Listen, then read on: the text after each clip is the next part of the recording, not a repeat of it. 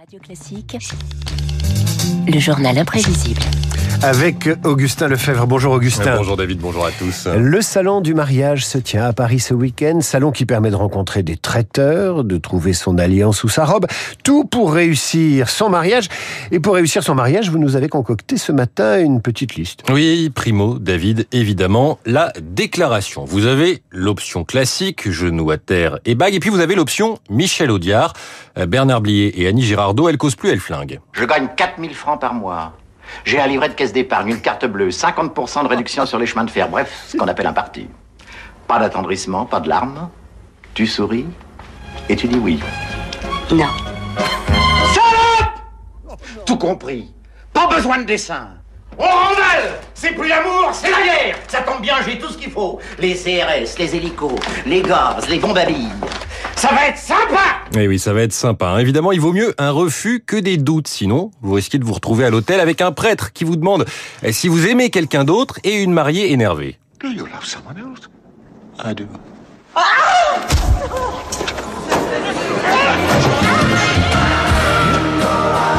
Pas besoin de traduction hein, pour cet extrait de quatre mariages et un enterrement. Hugh Grant euh, reçoit un choc. Il préfère renoncer car le mariage, c'est pour la vie. Attention donc, mariez-vous vieux, c'est le conseil de Jean d'Ormesson. Le mariage, il y a 100 ans, on se mariait déjà un peu vieux avec des jeunes femmes très jeunes. Et puis qu'est-ce qu'on faisait? On mourait. Ouais. Mais l'idée de passer 50 ans. Oui, c'est ça. C'est que maintenant, on vit femme- trop vieux pour se marier, oui. Maintenant, on se marie à, à 18 ans et on vit jusqu'à 90 ans. Ouais. C'est un, un cauchemar. Ah, on d'Ormesson qui s'amuse un petit peu de ce point de vue. Après quatre mariages et un enterrement, une autre comédie nous apprend un enseignement important. Il peut être utile de se faire conseiller par un wedding planner, un organisateur de mariage, dirons-nous. Mais attention, s'il est chauve avec des lunettes, c'est peut-être Jean-Pierre Bacry qui vous aidera à ne pas perdre le sens de la fête. On se disait, niveau budget, les centres de table en orchidée sont peut-être un peu trop. Moi, baisser le budget, on l'a déjà fait plusieurs fois. Je suis pas contre essayer encore, c'est pas un problème. Bah, c'est l'idée, hein, je vous cache pas. euh, Ben, j'avais un peu compris, je vous cache pas.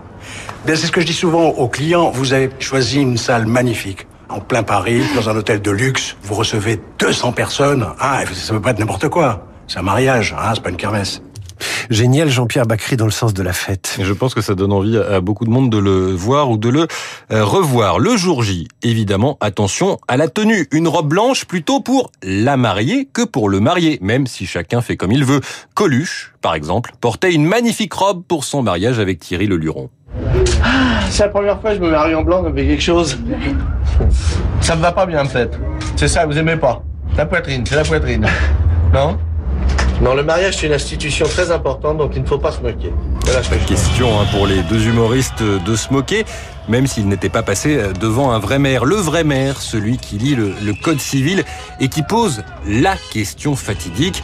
Exemple avec euh, Louis de Funès dans La zizanie de Claude Zidi. Article 212. Les époux se doivent mutuellement fidélité, secours et assistance.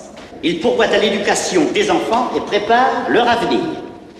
Messieurs, vous trois, acceptez-vous de prendre ces demoiselles pour épouses et de voter pour moi? Dis-lui oui, la musique, très important la musique. Pour l'éventuelle fête qui suivra euh, le mariage, on misera sur un grand classique. Vous n'avez pas honte. Je n'ai pas honte, je n'ai pas honte, c'est un classique indémodable, La Chenille, et je pense que nous allons en faire une pendant la publicité. Mais faut dire que c'est quand même mieux euh, ce, genre de chanson que de tenter le hors-piste. Hein. Georges Brassens, par exemple, tout à fait déconseillé. Attention, cassage d'ambiance. Je n'oublierai jamais la mariée en pleurs, berçant comme une poupée son gros bouquet de fleurs. J'ai l'honneur de ne pas te demander ta main, ne gravons pas nos noms au bas d'un parchemin. Il n'y a pas d'amour heureux. Vous cassez l'ambiance là. Ben oui, désolé, euh, je pense qu'il peut y avoir des amours heureux, mais c'est un, un avis très personnel. Bon, le plus classique, évidemment, c'est la marche nuptiale de Mendelssohn, reprise euh, dans toutes les comédies romantiques, transformée dans tous les styles. Ce qu'on entend ici, c'est une petite rareté, euh, la version par Queen et son guitariste Brian May pour le film Flash Gordon.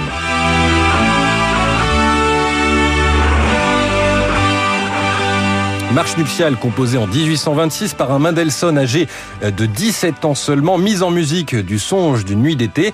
Elle deviendra populaire grâce à un mariage princier en 1858. On termine avec la version de Claudio Abbado et avec la sentence qui conclut tous les mariages, que l'on ait suivi ou pas ces conseils, que l'on choisisse de suivre la tradition ou qu'on trouve tout ça un peu cliché. Vive les mariés